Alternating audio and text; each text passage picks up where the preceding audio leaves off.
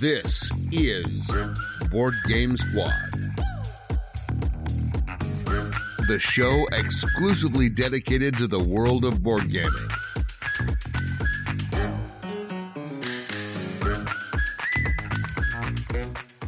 For those who care about the meeple and who understand the sheer pleasure of sitting at a table and enjoying human interaction.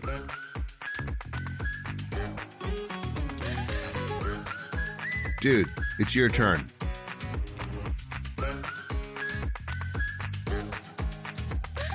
Are you ready to meet our hosts? Here are Adam and Paul. Welcome to the Board Game Squad podcast. I'm your host, Adam. And I'm your host, Paul. We're just jumping into that and pretending none of that actually happened. Oy. All right. But it did. It did. So what do we? How are you doing, Adam? I'm, I'm doing well, man. It's actually great to be able to sit down and, and hang out again. We don't. it- It's sad. We should probably do this without doing the podcast periodically too. yeah, I mean, it. Yeah, we we should definitely. I mean, it's it's life in this COVID era. You know, Oh, 100 percent. Yeah. I make the same stupid joke every time we're live, but you know, the zombies are outside. But you know, this time at least we know where they came from. You're not, It's not. It's not. China. It's not. It's not China. no, no, no, no. It, I, I'm pretty sure it's Ben Maddox. regardless, we're going to steer this away from zombies and back towards gaming. So we actually have, uh, since it's been so long since you and I sat down and done this, we, we have a decent amount to to go over. So yeah, I'd say jump right into it. You want to talk about what you've been playing lately? Yeah. So first of all, bunch of digital games. So I I am in the beta for Squire for Hire for their app. Oh, I didn't even know they So were putting an app out. That's great. Yeah, yeah, it's, Yeah, yeah. I think it's coming soon. It's a it's a pretty decent app implementation. Actually, I've never played the physical game. You've you've played the physical game, Mm-hmm. so my entire experience is is the app. It's it's pretty clean. There's like a bunch of challenges that you can do beyond sort of like the the generic base game. Actually, I don't know if that's in the base game or not. Not Um, that I recall. I think there's a So there's a bunch of like it. quests. It's Yeah. like, you know, get to 20 points in the least number of turns possible. Each armor is worth, you know, minus one adjacents and square. Like, just they're doing like like little challenges, and, and the, the the expansions are in there. Yeah, I've just been, I've been, you know, I, I drop my kids off at daycare and I have to wait in line because because of the zombies and you know they only let one person in at a time and you know, I just you know, I pull up the app because it's a it's a quick little game. Yeah. Yeah. I mean, it's it's It's a great little I game. totally to see where you're coming from. Like, too. it, Yep. yeah, I totally see where you're coming from. I, I think I, I definitely prefer it to to Sprawlopolis. uh, Sprawlopolis. No. Yeah, Really? Yeah. Although there's there's a sequel, Sprawlopolis, coming out. I don't know if Uh, you saw that. Agropolis, if I'm pronouncing it wrong. Called. Yeah. Yeah, but yeah, I think I prefer it. I, I'm terrible at it. same, same. Yeah, It- for so whatever reason, the the spatial puzzles like that, Sprawlopolis and Squire for Hire, for whatever reason, I just can't seem to handle. Yeah, they're, they're not my they're not my forte either. But it, it is it's a nice little puzzle, and I I you know I know the actual game's only a few little cards, but you know I don't I the app's kind of nice. I'm glad you actually got a chance to play the game in general because I I keep kind of mentioning it to people as I pass by, and no one's too super aware of it that I've been able to find anyway. No, it's it's, it's sweet, man. Yeah. What have you got got on? Uh, I'm actually just looking over my list and I was trying to decide which one to mention first. So we're going to do it in alphabetical. I'm actually going to start with 1830. I finally got a chance. oh man, Yeah, man, I finally got a Oh, chance. Man, choo choo. Well, and you know I, I'm I'm a fan of train games as it is. Um, finally, finally, finally got to sit down and play my first proper 18xx, and it didn't disappoint. I I'm a fan. Count me as a fan. The hard part is going to be I don't think I'm ever going to get much of a chance to continue playing 18xx. And it saddens Yeah, I me struggle with more it than as you. well. I struggle. I, I it's a commitment. I It- think it is. I, I think the solution to that, and, and I haven't really picked up on this yet, Mm-hmm. but is to play online asynchronously. I'm I'm hearing that. Yeah, there's a podcast I, I like to listen to, uh, the Gaming Moguls. Free plug. You're welcome. They they regularly talk about using 18xx.games. I think is the site. Yeah, Um, it- which is new. It used to be much more hard, but Oh, God, yeah, 18xx yeah. games is is awesome. I, I kind of want to delve into that. You and I can talk about it more offline. But um, hey, if any of any of the squad members out there are part of that 18xx.game situation and you're looking for people, let us know. Reach out to us on the Facebook group. Let us know there because I'd love to start getting something together. Let's do it. Do it. Do it. Do it. Do it. Do it. Do it now. What's uh? What else is on your list? I'm I'm off track. So already. another digital implementation, Root from Leder Games. First of all, talking about Root in general, I really like Root. The problem with Root is it it doesn't play at two. Like like you Oh, sure. can play Yeah. it at two, but it's but it's you're missing out on the point of the game at two. You're not even missing out. Like it's not. It's really not even playable, Mm-hmm. despite like technically being able to. You do this like because everything's so asymmetric. Like you you like balance each other out. So what you're supposed to do is play like two games back to back and then and like switch sides. Or they they have like they have automas that they came out with. It's now now an official expansion, but it used to be like a, a print and play type thing, and that's okay. But who who wants to play like your main game with an automa? and I play it too. I play mostly at two. I play mostly at two. So it's it's been a challenge. So the Root app Mhm. is probably the best digital game implementation I've ever seen. And and it, it, it is it is so good. So you I mean it's your your typical app experience. You can play um, you can play solo against AI. AI is okay. You can you can play against other people online. Uh, you can do this like pass and play thing. It's and it's pretty good in terms of the translation. Mhm. You it, it, it's really nicely like like animated. Like the, the little like forest creatures are like full on like video game animated, but at the same time, it doesn't feel like the video game has replaced like the the board game. Like it feels like the board game with some cool animations that like spruce it up a bit. So it, it actually fills this this void that like someone who's never played the game before might like really be interested in it uh, without you know ever having heard of it. Like it, it Yeah, I feels can like a video game, that. but it also feels like a board game at the same time. It's it's fantastic. Yeah, I'm I'm excited for it because it was the implementation that I had planned to finally dive into Root with uh, because I've I've considered it a couple of times. A friend of mine has a copy. I've tried to read through the rules. I've tried to study up on a couple of like how to play videos. Adam, It doesn't. you know this is not your type of game. it's not not at all. It is. It is. It's, It's cute brutal. like furry animals, but I understand it as a full on war game. Everyone has talked about it, and I love asymmetry. Asymmetry. I love Leder games in general. It's one that I really want to be able to give the proper college try to. So I was. That's why I was partially waiting for the app im- implementation of it because I knew that would be the right way for me to to approach it. Yeah, it's it's it's excellent. And just to give some quick background, know we're talking about like the app implementation, but mm-hmm. for for those unaware, Root is this crazy. There's these cute little woodland creatures, and you you play each each player plays as like a different type of woodland creature, but they're completely asymmetric. So they're, the way they actually play the game is totally different from one another. You all have the same goal of like getting I think is it 40 number 40 points. I, I forget how many points it is now. Oh, I don't off the top of my head. But like you, the way you go about doing that is different. You fight each other, you collect things. It is a full-on war game. So despite the the f- fluffy creatures, it is it is an absolute brutal like attack fest. Yeah, I'm. I'm actually really glad to hear you talk so well of it because that kind of solidifies my opinion that I'm. I'm ready The for only it to time be I've out. I want to try it. I want to try it. So Yeah, the only time I've ever had a bad time playing it is is when it's two players. You can't play it two players. Oh, and so I, I tried to sneak in there. What's the best player count for it then? Your opinion?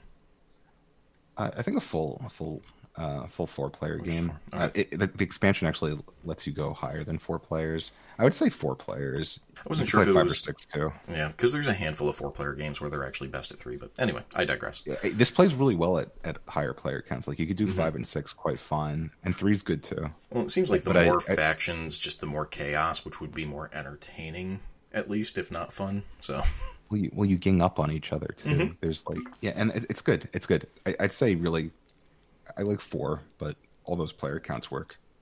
I'll end up checking it out. So we finally got, well, not finally, we got our copy in of the uh, 10th anniversary edition of Belfort, that Jay Cormier game from way back in the day. Your your elves and dwarves building the the city of Belfort, and whoever contributes the most to building the city wins the the key to the city at the very end of the game. It, it's exactly what you're imagining as far as a midweight 2010 Euro. I was thrilled to get it though. So it was one of the games that kind of turned me on to gaming originally. So I always had really fond memories of it. My wife absolutely loves the game. So we ended up backing it on Kickstarter, got the extra expansions with it. So we have to try out the expansion materials, but can confirm Belfort actually holds up. Not a ton of replayability right out of the box, but a lot of fun, and I think the the expansions are going to keep it alive. So Yeah, I this is another one we were talking about earlier. I've, I've mm-hmm. never played. and this one it it didn't necessarily fly under the radar, but it felt like people were aware of it, but no one ever had the opportunity to play it. Was always mm-hmm. kind of the impression I got of it. But anyway, I we the my friend that got me into board gaming initially, he brought over this one very very early. This was one of the first couple of board game nights I had actually gone to with them, and completely sucked me in. So if someone's looking for a good gateway game, this worked for me. And I, I think we definitely need to have that discussion sooner rather than later about out of print games. Oh, the one we were Yeah, we were chatting about. Yeah, okay. Gotcha. Um, Your turn. Yeah. Okay. So th- this is an unreleased title coming from Board and Dice. I, I have to play a game of this with you, Adam. Mandala Stones. Yes. Okay. It's it's a it's a it's a 2021 release abstract game where you're sort of constructing a, a, a cute little mandala pattern or I don't even know what there's something mandala stones are a thing apparently I'm not really sure. Yeah, it's it's really nice. There's sort of this board where you're collecting these mandala stones and then you add them to your board and depending on how you add them to your board they allow you to score points on the the scoring area it's definitely like in that realm of like an azul or something like that Right. Um, that's slightly abstract. Or well, abstract, abstract with but- a but slight bit of theme. Yeah. yeah yeah, you had sent me the link for this one a while back. It looked really, really pretty and really clever. So yeah you know what it's really good it's really really good i don't like abstract games and uh, this this one clicked why don't you like abstract games? i don't know That's fair. That's fair. That's an Uh, honest answer. like I like, put you I- on the spot I- out of nowhere. So No, no, no. I mean, I, I grew up playing like chess and stuff, and Yeah. then I I don't know. I came to this realization I wasn't very good at it, and you know, I think that I, I like backgammon maybe a little bit more than chess, Oh, okay. but but I don't know. It, it's when I discovered Euro games, like these games that have like just a hint of theme and like some interesting mechanics. Um, Right, where the theme kind of board game's informs really the mechanics. yeah, Mhm. and the, the abstract games, is, there's just something about them. I just tend to enjoy them less. And I, I, I don't. Maybe some of our listeners will play boring black and white abstract games with you. I like them. There's a really good one called Convert. I'll leave a, a link in the show notes, but check it out. It's it's neat. It's kind of you're you're trying to do area control, but in three dimensions. I'll leave a link. It's neat. But I completely brought us off track, as is my strong suit. That's quite all right. Where did we leave off? Mandala Stones. Mandala Stones. That's right. Which looks Yeah, awesome. Definitely check Yeah. that out. Coming soon, 2021. Board mm-hmm. and Dice. In my continuing quest to play everything that Capstone ends up producing, I finally got around to playing Crystal Palace. Uh, a friend of mine picked up a copy of it, and we had a chance to play it. Not my favorite from last year. I think is is about the fairest I can be. I only got to play it once, so I don't have a ton of opinions or a ton of thoughts to really go off of. But I enjoyed my play of it. I'd recommend people taking an opportunity if they get one. Just more as like an initial impression. Crystal Palace, I feel like, is the weaker of the ones that Capstone put out last year. It's it, it was convoluted to go through the rules. I ended up watching a how to play video that really helped a ton. There wasn't a a lot that I felt like I really wanted to engage with in it. And again, only getting the opportunity to play it the one time, I just remember being underwhelmed. I guess Yeah, is your kind first of the impression, most honest thing I can say. Yeah. and but you loved Maracaibo. Well, not as much as me. You True. like you you really enjoyed Maracaibo. I really did enjoy Maracaibo. Cooper Island. I do, man. I do. Well, and more in a minute on that note. Okay. Yeah, so then my my nephew, who's I don't know, is he six or seven, he brought out a game. It was like one of those games that I never want would would want to play called Taco versus Burrito, the card game. Okay. Um, like some one of these like like you pick it up at Target type games, and it was kind of interesting. First of all, it wasn't flat out terrible. It was this game where uh, everyone's given like five cards, and you need to add point cards to either your taco or burrito. You you you choose either a taco or a burrito. It makes no difference. Um, and whoever has the most points at the end of the game wins. But there's like take that. There's things where like you swap burritos, you remove cards from your taco, your opponent's taco. You you take something out of the discard play pile and add it in. There's a couple overpowered cards that I think were poor design decisions, but overall it wasn't as bad as I expected. Well, good to hear.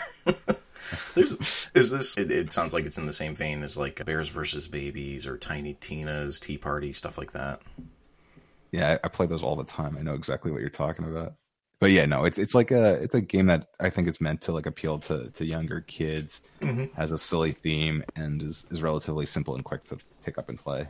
The other one I played a, a good handful of is uh, Maracaibo. Since we were on that topic, Oh, Jewel. I know, I know, and you're not wrong. Phenomenal game. My favorite Pfister. I'm I'm comfortable with saying. I was actually able to play it solo a couple of times recently, which was really nice. So that's that's really what's selling it for me. I think it is. It is a really With good solo game with the cam- Yep, I'm going through with the campaign, and it, it I don't solo game, and man, yeah, no, I'm I'm really enjoying my time, especially since you're you're playing the turn for the AI, but there's no real playing it. You flip the card over and you just do what the card says, and it's this really clever system for how they have everything in place.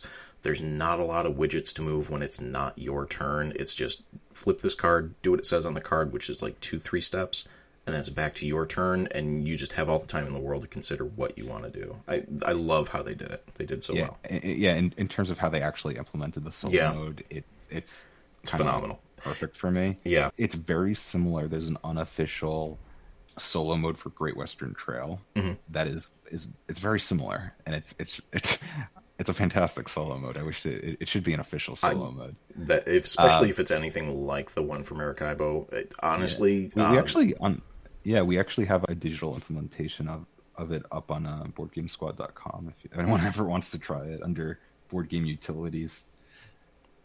I didn't even know that was there. Wait, oh, the one for Great Western Trail. Yeah, yeah. Yeah, okay, sorry. I thought you were talking about Maracaibo. No, and if if it's as good as the one from Maracaibo, then it should be an official one because it's oh my gosh. If if anyone little knows of other solos that work like this where it's literally just move like two, three things and not have to follow a ridiculous decision tree, let me know because that is a solo I'm enjoying. Yeah. I mean, most of the Automa are like that. I don't know, man. I what was the one I tried? Oh, so uh, might be my own fault, but I had tried to play Barrage solo, and the Automa in that hard. was That was hard. oh, it was horrid. It was bad. So Yeah, because there was like there was like multiple decision trees added onto the Automa, Yeah. and it was just confusing. oh my god, yeah, ridiculous. But but Maracaibo solo, yes, happy with, would recommend. What's else on your your list there? So I'm gonna end it there because the, the the other game I want to talk about is one of our feature games. Okay, I got um, two quick ones that I've been playing lately, and then we'll just move on to that. One more, oh yeah, go. Okay. Yep. Space Space. Which one is this? Space Base. Oh, never mind. I know this. Yes, yeah. Yeah, Go yeah, ahead. yeah. It's it's a little it's like Machi Koro esque, Yep. except better. Which is why I didn't know the name. We literally every time we talk about the game, we call it Machikoro in space. It is Machi Koro in Yep, space. which um, is why I didn't remember the name Space Pretty, Base. pretty, pretty generic name, unfortunately. Yeah. but it's it's a it's a John D. Clair design put out by AEG. You sort of have this like tableau, and you roll some dice, and there's cards in each of those slots in your tableau, like one to eleven, and you can choose to either combine your dice, so like you know a five and a six, and use the the combined value, or each individually to execute the cards in those slots. And then as you replace those cards in your slots throughout the game, they become passive actions that you get to use when the other player rolls dice. And it's this little engine builder. It's pretty good. It's a definitely like like gateway ish type feel. My wife really liked it. Oh, liked very gateway. Yeah. Um, not bad gateway. Really, kind of fun. It's a, it's a Yeah, great. I'd recommend it. I know you didn't like it that much, Adam, but it, it, it, it it's good. I like it. No, and it it's great for for that. It's phenomenal gateway game. If you're looking to introduce players into the next steps, it's a solid stepping stone, and I would I would recommend it for that. And yeah, you're not wrong. I didn't care for it, so I have to say this. I, I didn't. I, I enjoyed it. It didn't. It didn't make me like super excited. But like, it was- it was mechanically it's it- yeah mechanically it's so sound it's it works perfectly you you have your job you roll your dice you match them up with whatever you want to match them up with for that turn you do those things it moves on play moves very quick decisions are tight they make sense all the rules work it was just really hard to stay engaged with after after two three plays of it at least for me I hear it. Now I'm done. no worries. The last two I had just real brief on. Spire's End was a Kickstarter that I just got in recently and am surprised by. Uh, it is a solo game, and it's just a stack of cards and a couple of dice. Uh, you flip over the top card, you start to do what it says on the card, resolve the actions, flip over the next card, and you'll be presented with either choices like a choose your own adventure style, or you'll be in a fight. The fight involves a lot of rolling and decision making, um, allotting action points and stuff like that. It is so smooth. This game just flies. You can knock out a full playthrough in about 30 minutes once you, once you know what you're doing, and it just it moves so fast. It's so fun. I'm, I'm it's just chucking dice. I love this. I I'm kind of bummed at the moment because I let a friend borrow it to try it out, and I haven't seen it in a week and a half. Yeah. Yep. I kind of want it back now because I kind of miss it. So, not even kind of. I miss it. But yeah, I'll curl up with it in bed. I kind of do, man. It, well, and it, it comes in a, a fairly small size box. It's low profile. You toss it out on the table in front of you. It doesn't take up a lot of real estate to play it once you know what you're doing. The rules were. They put the rules right on the cards, which I, I, I liked, but at the same time, I didn't care for the basically how they're written, the formatting of them. I digress. Once you got through the rules and you learned how to play the game, phenomenal. It just sings. I love it. So You, you love it and it loves you back. I, yeah, man, I'm in love with my games lately.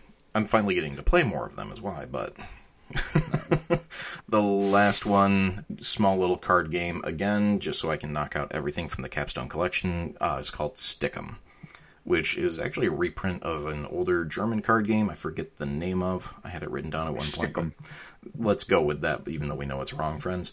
Great little card game, and these these are like my favorite games to go and discover at conventions and game stores and stuff like that just the small pack of cards you deal out and you play, you know, euchre, hearts, spades, all that fun stuff. So with Stick'em, you know what's funny? Hmm? I, I, I was totally making a joke, but I really wasn't far off. oh god, what is it? What is it? Stichln. Stichln. I thought it was further away than that. All right, nope. Well, points for being so close. With Stick'em, though, the way it works is you get your hand of 15 cards, and there's five colors. In a three player game, the numbers range from 0 to 8. Fantastic. You choose one of those cards, you place it face down in front of you. That's called your pain color.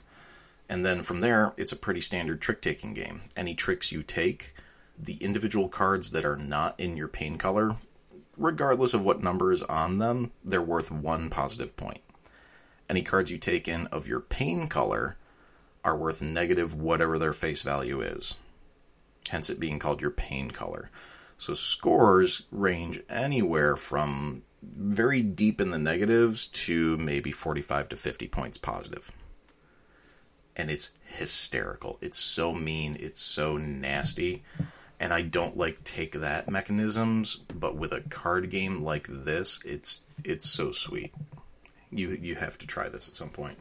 All right. That sounds like something I would like. I enjoyed this one. Definitely Capstone fanboys. I yeah, I don't mean to be, but it, they keep choosing good publisher. games, and, and that's yeah. that if they had, if they didn't keep choosing the games they choose, I wouldn't have to be such a fanboy.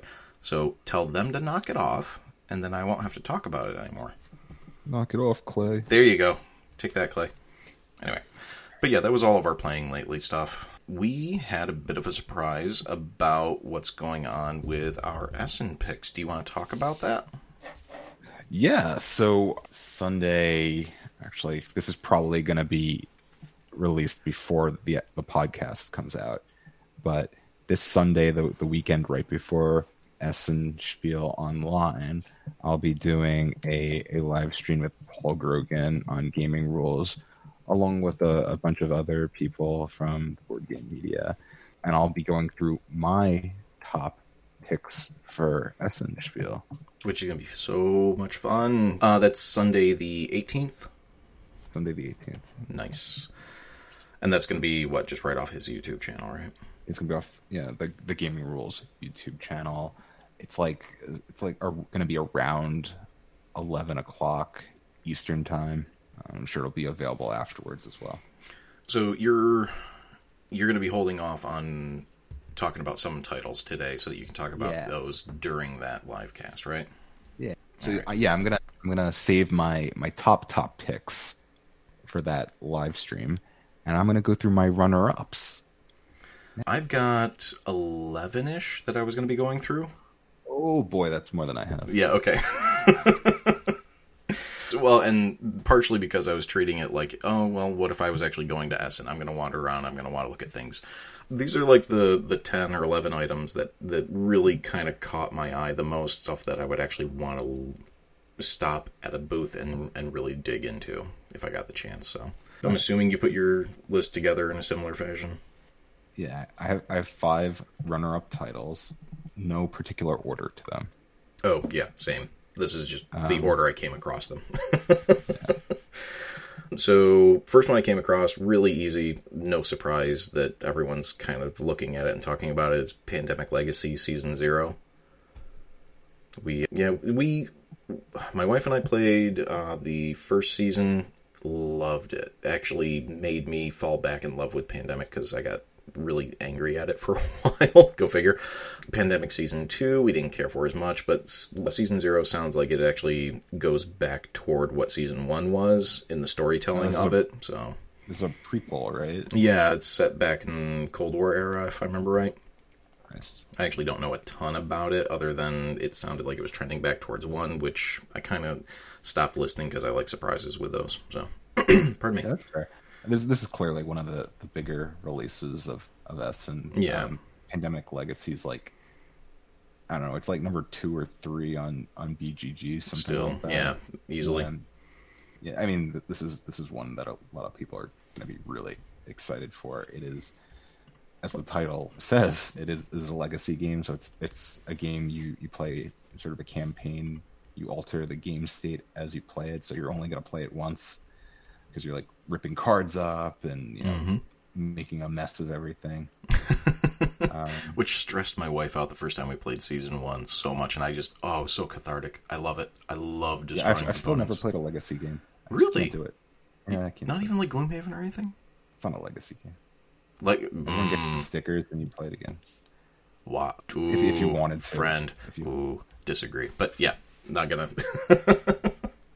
Other thing that caught my eye was uh, another in the Ganz schön series. Uh, am I gonna butcher this one, man? Clever Hawk the Dree.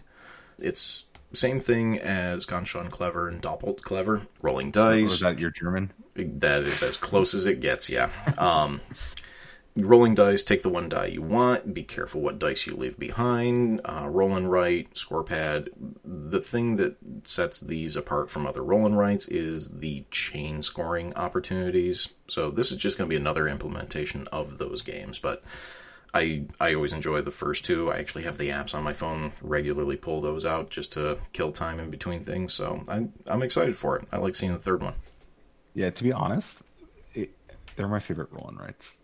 Oh, the Clever series? Yeah. Yeah, They're- yeah, I, I, and I, I like it for so the same reason. It's the comboing. Yeah.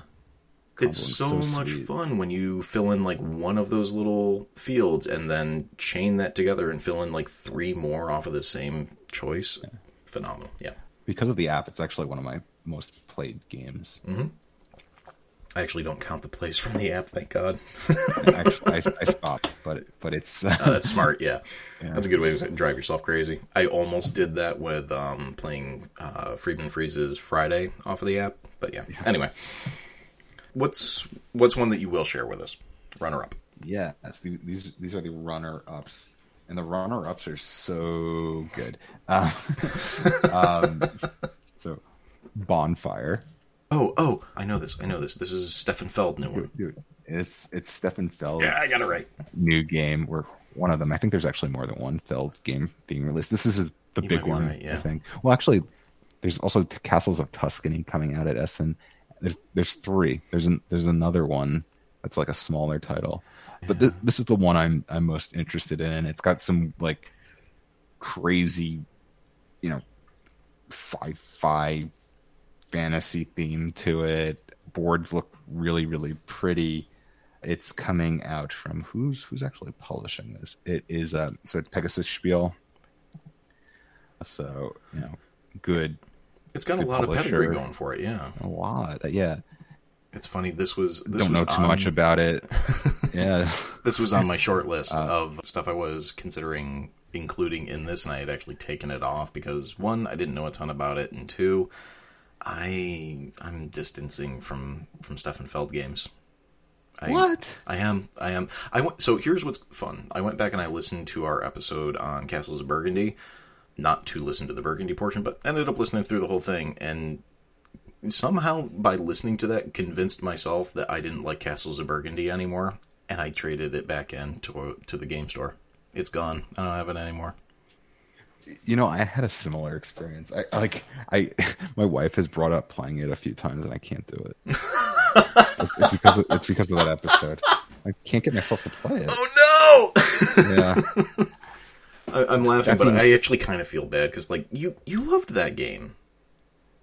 well i mean if, if you listen to our episode i loved it but i also Yeah. No, about halfway through, you you got kind of disheartened with it. Yeah. I- I- anyway, by Castles of Burgundy, Stefan Feld is is by and far like top tier Eurogame designer, and there are many titles by Feld that I I love that are not Castles of Burgundy, and I pretty much like every game he puts out there. Trajan's at the top of the pile. Trajan's good. Um, Forum Trajan's really good. Forum Trajanum is is also really good. Different game, Mm-hmm. kind of has I don't know.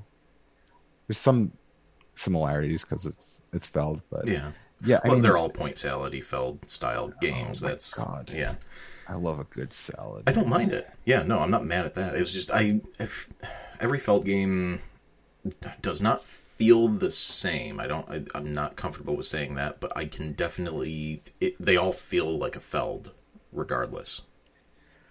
Feel like a Feld. And I don't know how to describe that any better. I don't.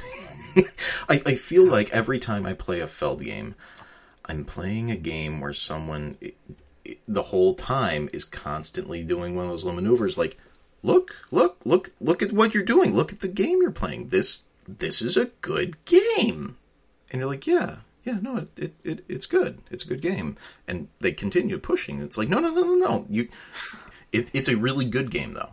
Say it's a really good game. Say, say it's a really good game. And you're like okay just take it easy guys. So. I think most people who have, have played a, a plethora of Stefan Feld games will say something similar. there, there's there's a there's there's a real Feld games have a feel, a distinct feel. It feels like a Feld game. You can feel that DNA in it, and it's yeah. yeah. Anyway, I, I am curious to play it. He's a yeah. phenomenal just, designer. Just, I'm not taking anything away from that. Just I'm growing apart from Feld design. That's all right. Hmm. Just to not leave our our listeners without anything, I'm gonna do uh, a terrible no no and, and read the description off of BGG. Yeah, right. So the engine for the game are the three colored tiles you'll be puzzling into your player board. When you manage to place the same colors adjacent to one another, you, re- you will receive more action tiles of that specific kind. This will allow you to specialize in certain types of actions and pursue different strategies, such as um, move your ship to an island, receive a task from an island by spending two resources, invite a guardian of light into your city. be weary of the guardian of light. Trigger a procession of guardians through your city and gain resources. This theme is wild. Add a landscape intense, tile to your yeah, to your city, and so on and so forth. You're you're it's point yeah, salad. Feld stuff. Yeah. Which which direction do you want to go this turn to affect other directions later? Cool. What you got, Adam? Yeah, I'm still thinking about Feld. Anyway, next one on my list was called Divvy Dice. Cute little roll and write. Doesn't look like anything terribly heavy, but here here was the twist, and I'm just going to read it right from it. Players determine their own targets for what to roll by buying cards during the game to build their own score sheet. So it's a roll and write where you start the game with no score sheet and there's cards out on the table and you start to acquire those cards so you can mark off scoring opportunities based on what you roll. I have no idea how to acquire those cards because you know I don't see rules yet. But that just sounds like such a weird twist on a roll and write. I'm I'm intrigued immediately and I want to see it. So and then next one on my list was I'm sure on a lot of people's lists, Hallertau by Uwe Rosenberg. It's mm. It's Uwe Rosenberg, worker placement, farming, and it's all about farming hops and wheat for beer and making, and then making beer out of all of that. And it, I mean, it's it's Uwe and beer. I, I may as well pre-order right now. I'm on board. so so Uwe is is another one of those designers. Well, he actually has a few different like sub game genres. Like he has his little like polynom polynomino thing with like the patchwork style mm-hmm. game but Indian his like worker that, placement farming games, yeah, those are are like distinctly. Oh, absolutely. And and unlike Feld, they're all like farming, so it's like it's, it's, not just like mechanically the similarity, right, right. like a thematic similarity. It doesn't have that sense of DNA. It's like this this this is clearly an Uwe Rosenberg game to the point where uh, the game I'm going to be talking about later, as like our focus for the episode, Lowlands, felt like such an Uwe Rosenberg game that people thought Uwe Rosenberg designed it. Ooh. So more on that later. I'll, yeah, I'll tell you. I'll play an Uwe. I'll, I'll farm if oh, Uwe totally. is, yeah. is giving me a farm. I'll farm. I'm happy to do it. Iceland or you know during you know a Renaissance. Or... well, and I've got another one here on my Essen list that falls right into this farming conversation. It's called uh, Pandemain. P A N D E M A I N. Uh, it's called Traditional Farmer's Bread for a subtitle. It's it's your typical like Middle Ages Euro about farming and then making and selling bread of various qualities. Exact same thing. It may as well be a Uwe Rosenberg game. And there's a million of these, you know, farming during the Middle Ages style games. They are still my favorite. I, I'm drawn to them like a moth to the flame. I like farming. Yeah. um, all right, so the next game on my list again. These are just the runner-ups. Remember, right. the main course is on uh, the Gaming Rules live stream on the 18th. My favorite designer, Alexander Pfister. Mm-hmm. In the U.S., it's it's it's a it's coming to wow, Capstone Games is, is releasing it. It's it's I think elsewhere it's it's DLP Cloud Age, yeah, which I so didn't include on my list because I knew you were going to have it on yours. So Oh, we we could have duplicates. We can. Oh, I'm yeah. sure we do. So the, this looks like a totally different direction for for Pfister. There's some mechanic where you're like sleeving cards. Sounds like a little bit like what is the precursor to, to Edge of Darkness? Oh, uh, Mystic Vale. Mystic Vale, something like that going on. John D. Clair. Crazy, yeah. and like grid movement and deck build. I don't know. Alexander Pfister usually does deck building in a sort of interesting manner too. So like, you know, I'm on board. He usually uh, does deck building where it's like secondary to the actual gameplay, which is refreshing. Like I'm, I'm yeah, and it, it's that. usually not regular deck building. Right, Like it is, right. it is like a, a unique twist on on deck building, which I I appreciate. And the theme's really cool, and you know, you know, I think you know Tool did the the art. so more No, capstone you know, Tool did not do the art. Oh. Sorry, uh, Christian Opperer. I'm butchering his name. Did it, but it, it looks really pretty. Yeah, I kept Um, seeing so the box I'm- art I'm- everywhere when I was going through my Essen searches. yeah, so I, I pre-ordered this game already. Oh, Actually, did you so- really? Pfister. So I also had on my Essen list uh, Rococo Deluxe, mostly because I'm excited for a deluxe version of it, and even more so, I've never played the game. I always wanted to. I just never. No one ever had a copy, so this Same, actually gives me an opportunity to pick it up. This would be on my my formerly out of print game list. Oh, yeah, the- I never got into play. And in, in a similar vein, I'm quite excited for Hansa Teutonica Big Box. Uh, yeah, that is I mean, exciting. I, I, I, I do own the game, not not with any of the expansions, but Hansa Teutonica is a is a top ten game for me, and it's it's been out of print for a while, and I am particularly really excited that more people are going to get a chance to own it because it's the best, most awesomest. yeah, I came game. across Hansa really. Teutonica a year It's ago, and have been dying to play it ever since. So Yeah.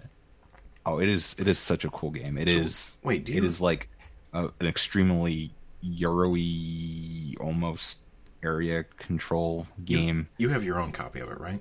I do have my own That's copy. what it. thought. I, Okay, I would love the expansions. I'm debating replacing it with the uh, the big box. But Christmas is coming.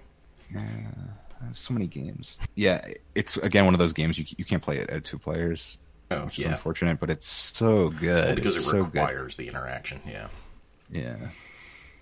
Another one I was looking at was called Moonrakers, which I don't know a ton about it. There wasn't I, I didn't see a huge amount of information when I was looking at it, but it's, um essentially it's a, a new, another deck builder that also has a little bit of a social deduction and backstabbing involved in it. It looked really curious, one that I just wanted to kind of explore more than anything else. And then what was it? Oh, the West Kingdom Tome Saga.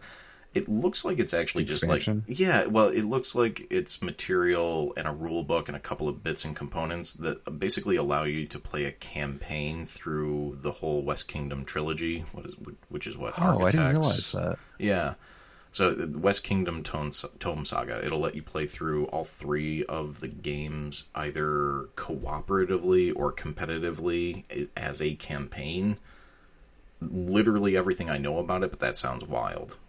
That just sounds would- really cool. Yeah, I wish Have I you- loved have- the West Kingdom games more, but Have you played them all?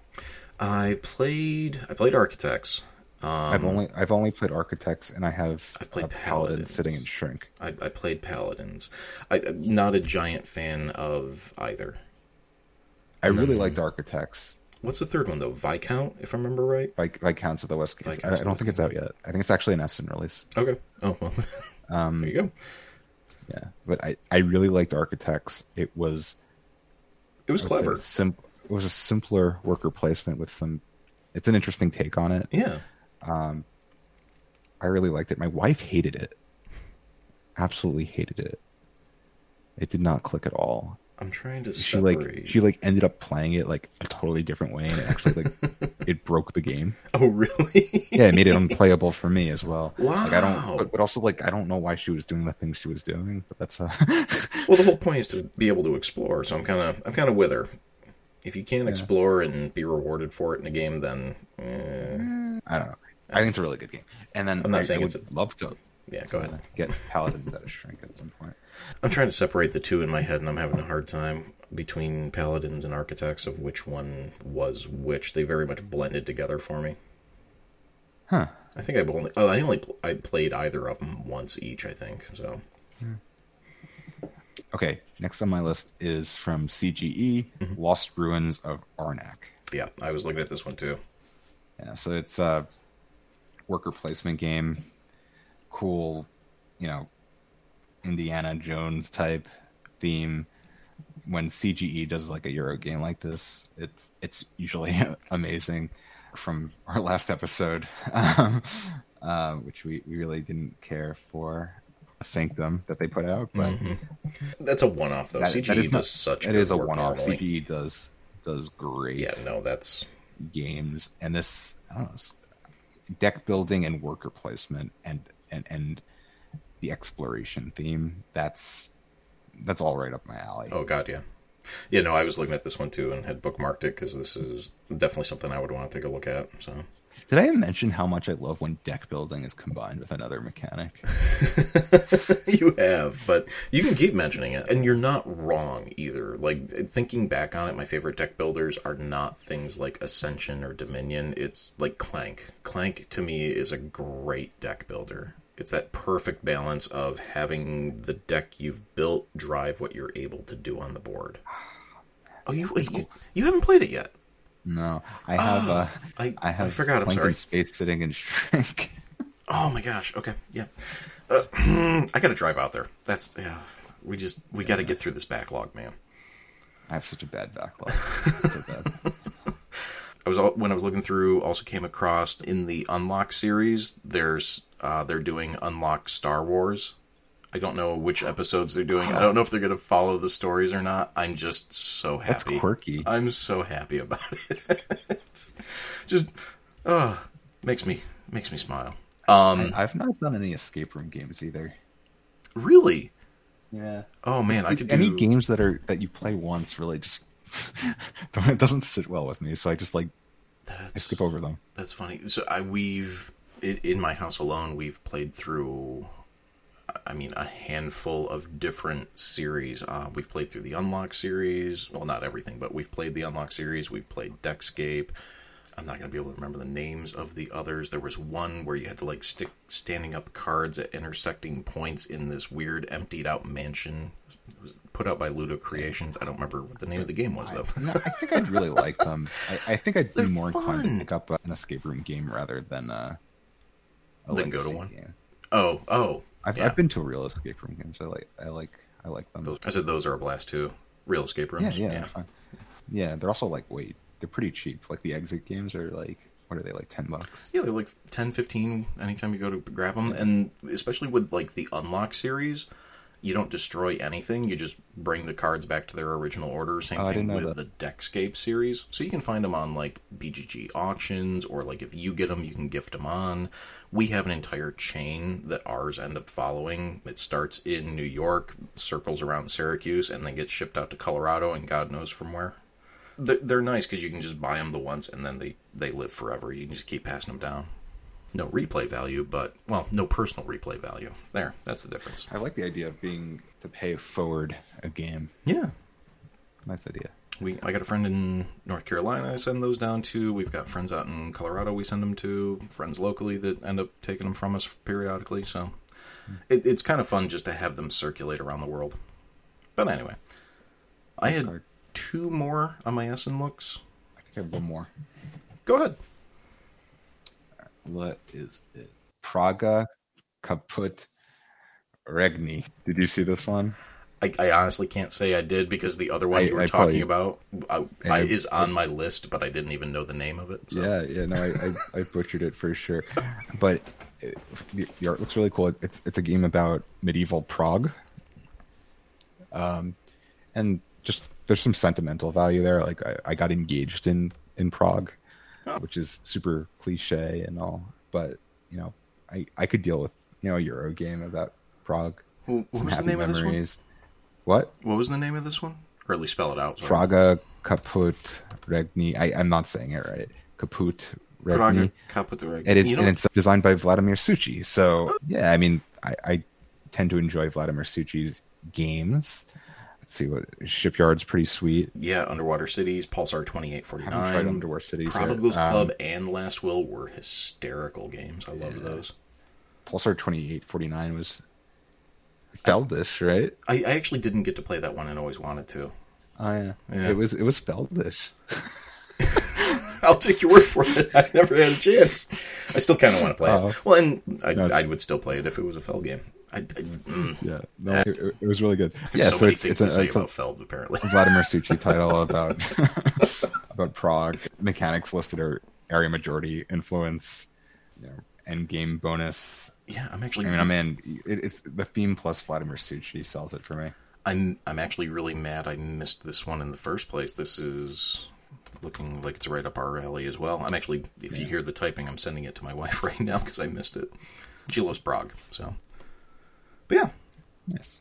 the other two I had were one was Under Falling Skies, which is a, I think it's a, I think It's it's, a board game, game make of a video game or it was a remake of a solo game or something like that. And yeah, so Under Falling Skies, I think it's coming out from CGE if I remember right. I might have that wrong. Apologies. Pretty sure it's CG.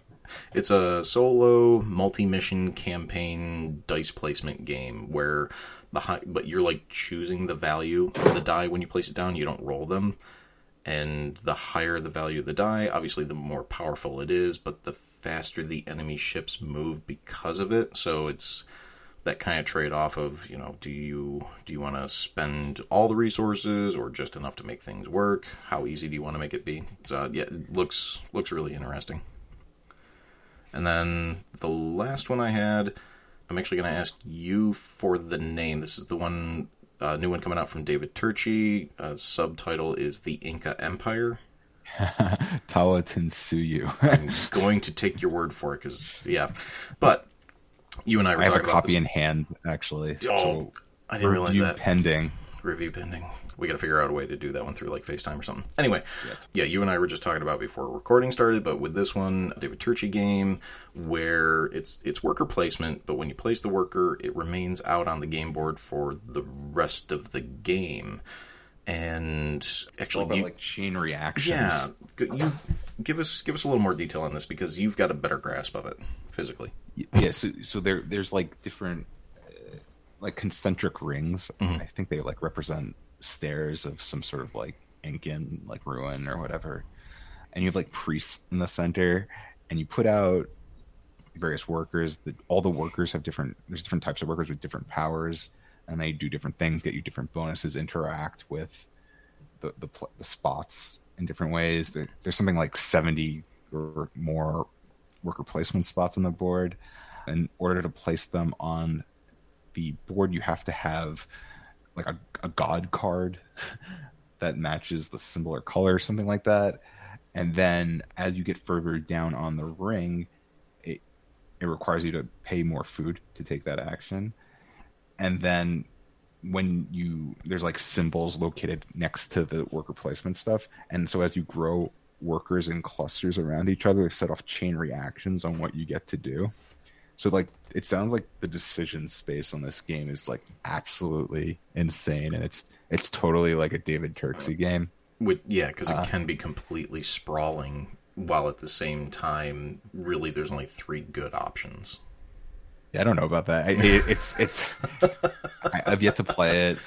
It sounds absolutely fantastic. It's you know it's, it's David Turczi, Borden Dice.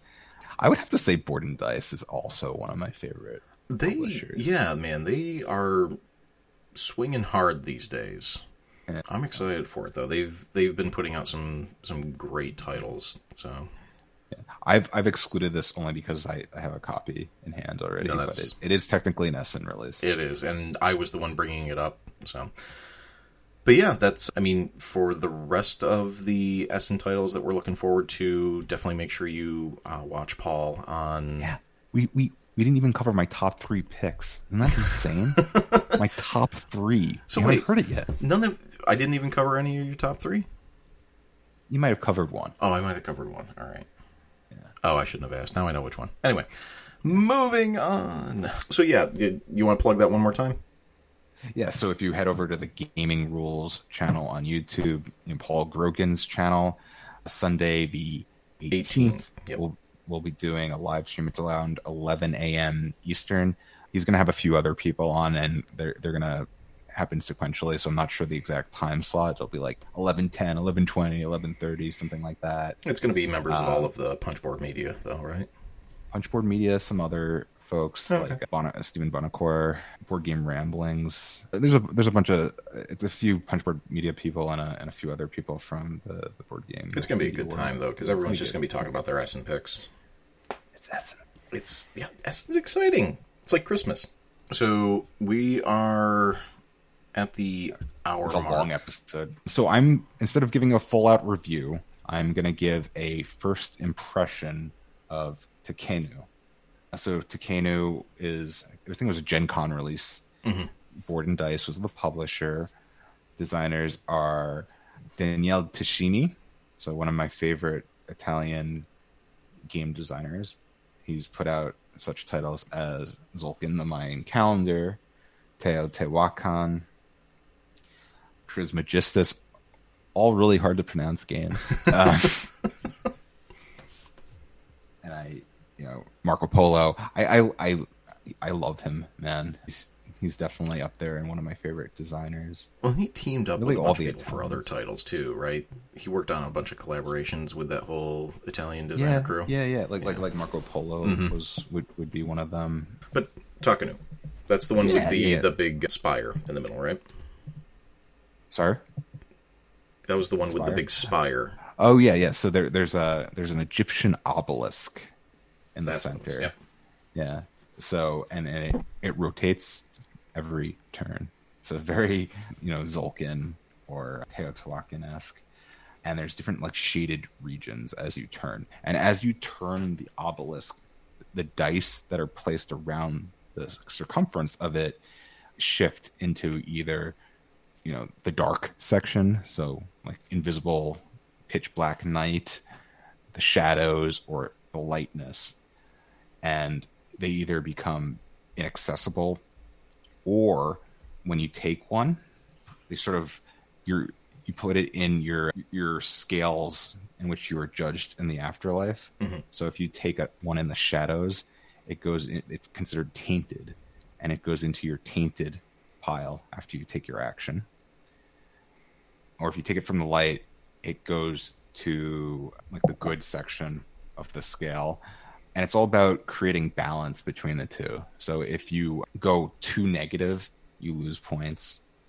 If you go too positive, you don't lose points, but it affects turn order. You actually want to be as close to zero between dark and light as possible. So when you're when you're saying like when you want to be dark and light, are you? Is this like affecting a character trait? No, it's, it's it's just one of the mechanics. So you're, Okay. you're drafting dice, and the dice then. do different actions. Okay. Um, and after you've drafted them and taken your action, you place them onto your player board, and there's the scales in Oh, which your soul are judged, and I you you. put the tainted dice in, you know, the bad section, and like the the good dice in the good section, and at the end of of a round, you're judged, and based on the, the equilibrium between the two, you it affects turn order, um, and can cause you to have negative points, and that's really cool. So there- there's that. Um, and then what do you actually do with your dice? You can, there's around the obelisk, each section sort of corresponds to a section on the board where you can take a god action, and there are different Egyptian gods, and I can't even tell you what they are because they're symbols, and but but it's very clearly laid out on the board. They're they're pointing in the, the different directions, and the symbology is very good, and it it's very clear. Uh, so you're you're building uh, similar to Teotihuacan, sort of like uh, I forget what they call it, like a like a not like a not like a stat, like a I don't think it's a it's a temple or something along the lines of that. Mm, not okay. like a not a pyramid. That's that sort of thing. And you're putting out tiles on there, and there's there's a little puzzle in doing that. There's acquiring cards, uh, really excellent card play that you know you can combo things with and build a little engine. I would say one of the, the card play is actually one of the, the nice parts of this game, and I didn't do enough of it in the game that I played. Here's uh, there's a little tech tech tree, very Daniele Tascini. I should also mention this was co-designed by uh, David Turczi, although it feels way more like a, a Daniele Tascini game. I actually can't feel the influence of Turczi at all in this. I was gonna say I think I think David talked about it when we did the interview with him too. He, But- he did, but I, I really I can't I, I cannot tell you where the influence of him was. Like it, it, I was gonna say it like sounds like a Tascini game through and through. it just feels with- like a Tascini game, and I'm sure he everything everywhere interacting with each other. Yeah, it, it- and that's that's exactly what it is. It is it is it's awesome. It's awesome. I don't. again, this is just a first impression, and if I had to place it among those those various titles, I would say first of all, it it feels most similar to Teotihuacan Okay. in terms of feel and weight. Um, I like Tzolk'in the best, only marginally more than Teotihuacan. That's a second. Ooh, don't. I'm the only one who liked Trismegistus. I think. It- it I still it- haven't had a it- chance to play that one, so No, it's you know, it, Trismegistus is really awesome. It had a, like a few like very minor flaws that like just broke it for people for some Mm-hmm. I, reason. I have such a hard time getting past the art aesthetic on it, and I'm such no. that- I'm going to reserve judgment for a minute later they're, they're really minor flaws. It's a fantastic game. It is such a tight experience. Yeah. I kind of I kind of liked it a little bit more, but again, I'm in the minority there, and I I, think probably most people would prefer this to Trismegistus. Um, so Mm. Well, right now it's floating. Maybe it's it's on at the same level as Trismegistus. It's it's very good. Well, and this is a first very- impression. You're allowed to not have super strong opinion about it yet. Eh, I, I have a little bit of an opinion. I definitely want to play it like a lot more. Like Well, I and that's what want to play it more. find There's there's so many like different avenues for strategies that you can take. Now, is that the kind of game where you can go into it and say, "This time I want to play it this way" before Oh, the game is even out of the box? Okay, cool. Totally, and then and you start off with some like asymmetric, like the resources are like a little asymmetric, so it sets up like Oh, good. Well, strategies Yeah, for you similar and- to Teo and Tzolk'in both did that. too. yeah, yeah. So yeah, it does that. So like th- that definitely affects like how you want to, how you'll probably play a game going into it. The Um, reason I ask is because a lot of games will do that thing where there's a whole bunch of different strategies you can try to pursue from game to game, but you won't know what one is advantageous until the game is actually set up and in front of you. So I wasn't sure if it That's definitely that this. path. Yeah, it's definitely this, and it's it's it's dice drafting. So like Okay. what your opponent is doing, like if they take that dice from you that you really needed, that you were planning on using, like you're you're you're out of luck. Yeah. Yeah, it's it, it's good. It's good. It's definitely uh, it's a good game. Yeah, I might have to make a road trip down to you. That's this is starting to hurt at this point. We'll talk about it later. So, all in all, recommend. Sound like at least after a an initial play. Yeah, it's definitely a recommend. Are you doing a full write up on that one? Yeah, I'm going to. for Nice. sure. It's All right. I'm looking forward to that one. at some point. Nice. So the one I was going to end up. Well, Ed, I'm so sorry. Anything else on? Completely just took it over. we'll No, skip no, that you, you were, that, that progressed correctly. Okay. So the game that I was actually going to talk about today was uh, I think I mentioned it briefly earlier, but Lowlands, which is a Uve, but not Uve. it's Uwe but not Uwe. Yeah, it's a it's a 2018 released. It was designed by Claudia and Rolf Partenheimer, published by Z-Man Games or Z-Man. I'm actually not sure what the pronoun- correct way is there. Overall on BGG, the rank is 891, 431 out of the strategy category for my people that really love our rankings. It is such an Uwe Rosenberg feeling game that people thought Uwe Rosenberg had a hand in it, and as it turns out, he actually did. The way I understand it, and I could be totally wrong on the story, was that Claudia and Rolf were such fans of Uwe Rosenberg style games that they set out to make one in the same vein that felt along those lines, just out of respect more than anything else.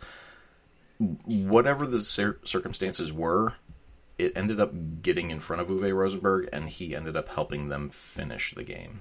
He doesn't get any design credit for it, but there is an excerpt from him in the rules talking about how he, he did help with it and he gives his seal of approval for it.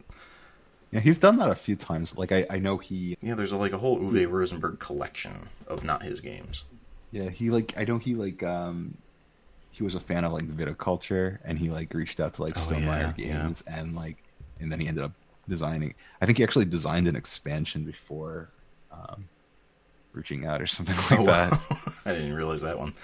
That that sounds very Uwe. Just to be in. Why not? Yeah, I got some time. I'll throw together an entire expansion for a game I didn't make. Right. Here you go, guys. Because why not? Like a mad scientist in his lab. Anyway, Lowlands is not an Uwe Rosenberg game. Claudia and Rolf did an amazing job on this game.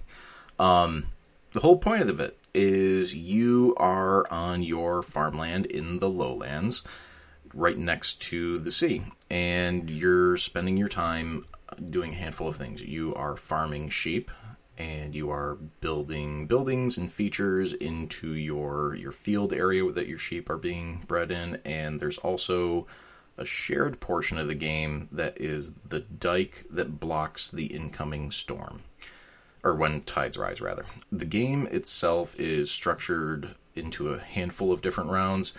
The way that it all pans out is it's a worker placement game. You have three workers, and they each have a certain number of action points to them. One has two, a three, and another has four. And it's essentially when you put one of those down on one of the worker action places, that's how many times they can engage with that action and they're going to be able to do different stuff. Um, they can build up the amount of fencing you have in your pasture, which you know allows for more sheep. You can use them to build a building or feature. You're going to have to spend resources to do that. You can contribute to the dike so that you build that up, help prevent sheep from actually getting washed away at the end of the round, which is hysterical.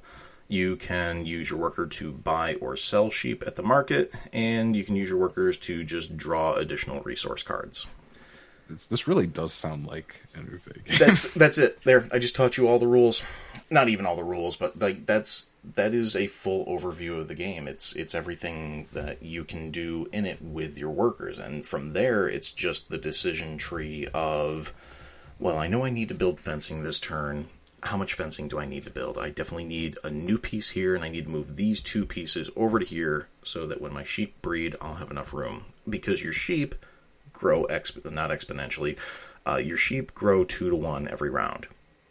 So unlike Caverna, where if you have you know seven sheep, you get one new one when they breed. With this, for every two sheep you have, you get one more sheep. And the game comes with like a hundred in the box. It's ridiculous. So there's just sheep everywhere on the table when you play this game. It's hysterical. Are they like little animeeples? Yeah. Yeah, no, there's the same sheep out of the like Caverna and Agricola boxes. Like standard? Yeah, little little sheeples. They're lovely. So yeah, at the end of the round though, they they reproduce two to one. So you constantly have to make your fencing bigger and bigger and bigger to hold them. If you're not going to be able to hold as many as you can as you have room for, then you're going to lose out on those extra sheep. So you can bring them over to the market and sell them for money, which money's a really tight resource in this game.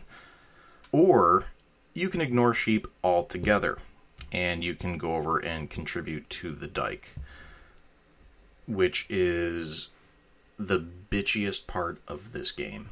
And it's funny to me every time because ultimately what it is you you and all the other players at the table you're all doing your farming you're all trying to breed sheep so that you can score points off of them at the end of the game while you're doing this and you're building your fencing and your buildings and you're focused on all of your personal player stuff that's all in front of you with all of that the one thing that you all have to pay attention to is this dike that needs to be built because after two segments of the round a certain amount of water is going to start to flood all of your player boards. If the dam holds, then you're going to score points for your sheep. If the dam doesn't hold, it's going to wash away sheep on everyone's board. So everyone wants to also contribute to the dike. Where this gets bitchy is that let's say we got three people at the table. You are farming your sheep your wife, is also farming sheep. I'm contributing toward the dike. And you guys aren't worried about the dike because I keep putting more and more into it.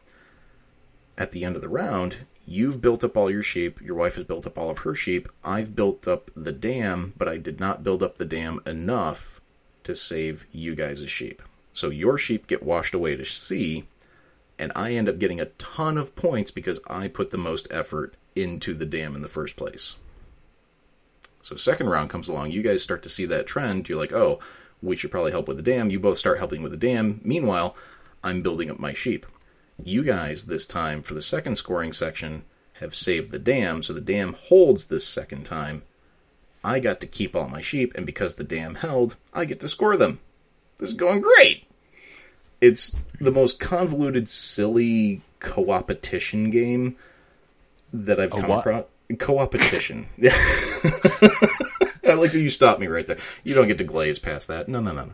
Cooperative game in the sense that you have to build the deck together, and competition, it is a completely cutthroat game of I'm out to win. I, I need to score more points than you. So it starts to create these relationships in the game where you're really just cooperating with someone enough to get by. And it's this very there's there's a word I'm looking for and I'm not going to come across it. it. It's funny to me every time we play it because there's this constant chasing of a of a victory line that is perpetually moving away from you no matter what way you turn or try to zig or zag. There's there's just no catching the goal. You can never do what you want to do because you're forced to pick up the slack where other people drop it. And if other people start to pick that slack back up, you don't get to ignore it. You have to still participate because otherwise you're just left in the dust. Hmm. So, I love this game. If you couldn't tell, cannot recommend it enough. As far as whether or not to grab it overall on BGG for my for my ratings monsters, it's ranked a 7.4 it's the kind of game I play when I want to play Caverna, but something way more interactive. I I've got it ranked at an eight. I'm always happy to play it. I'll usually bring it up. But yeah, that's that's Lowlands. Sounds really good. It's so good. It's I know I said this. It is really good. That notion of coopetition, which I'm gonna I'm owning it. I'm gonna try to make that a thing. That sense of coopetition you get out of it is just so satisfying. You are absolutely playing a competitive game that no longer feels like a multiplayer solo. You are forced to interact. And this giant wall that you're building is literally built out of 3D pieces. And the water coming in is also 3D pieces that stack up right against the wall. So you can visually see when the water is cresting over the top of it. And it draws your attention away from your own personal board. It, everything about this was so smart, right down to the psychology of it. That sounds beautiful. It's gorgeous. It, it's such a masterclass in design. I, I cannot recommend it enough. The only reason it's not like a ten in in my rankings is you got to be in the right mood for it because of that kind of cutthroat, take that nature of it. It can get really bitey. But I mean, aside from that, there really wasn't anything I didn't care for about it the I mean the art could have been a little bit better. This is what I was kind of alluding to earlier when I said I couldn't get past the cover art of that other game, uh, Trismegistus. Very similarly here, the art aesthetic is it's a little tough to get past if you were to just walk past it at the game store. But man, yeah, if you guys come across this, really recommend it. Love love love this game. I like I like both of those covers. Yeah. I I like the Lowlands cover. The Trismegistus one just looks I don't know. It it looks like an old Magic the Gathering art that was just like kind of a stock one for them. Uh, Yeah. yeah. I no, I, I don't know. But yeah, I've got I mean there's so much with this game. I sat here for like an hour, hour and a half writing down like all the things I wanted to go over and all the things I wanted to talk about and I'm looking at it and it's like no this is this is ridiculous to have to, you know, shove down somebody's throat. I might end up writing a review on it though. It turns out I have way more to say about the game than I thought I did. Do it, do it. Do it, do it, do it, do it. It's ranked like 900 on BGG. That blows my mind. Yeah, and it's it does not get the traction that I think it should. But I mean, personal opinion, obviously. But it, in truth, like there's this feels like such a unique piece of gaming because there's really only a couple of games I can think of that do that co-opetition thing so so so well. This one is definitely one of them. Rockwell would be another. and that's kind of where I'm stumping at the moment. But I wasn't thinking about that ahead of time, so I didn't prepare. right. I, I, But yeah, I, I- really if if that co-opetition thing sounds interesting to people, then this is such a good example of it. But yeah, that's Lowlands, Lowlands would recommend. and that's a show for today. It really is. Yeah, I kind of was taken aback myself. Like, wow, we did.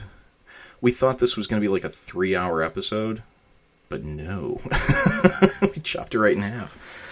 So yeah, that that being said, make sure you you go over to the Gaming Rules YouTube page. Uh, check out that live stream. Paul's on there. It- once we actually know the timestamp where Paul is, we'll make sure to post that to Paul's Twitter, Facebook, stuff like that. Reach out to us, boardgamesquad.com slash podcast. Our email is podcast at boardgamesquad.com. Paul, you got anything else that I'm not thinking of? No, I mean we're we're all looking forward to to Spiel Digital, so more to come from that after the show.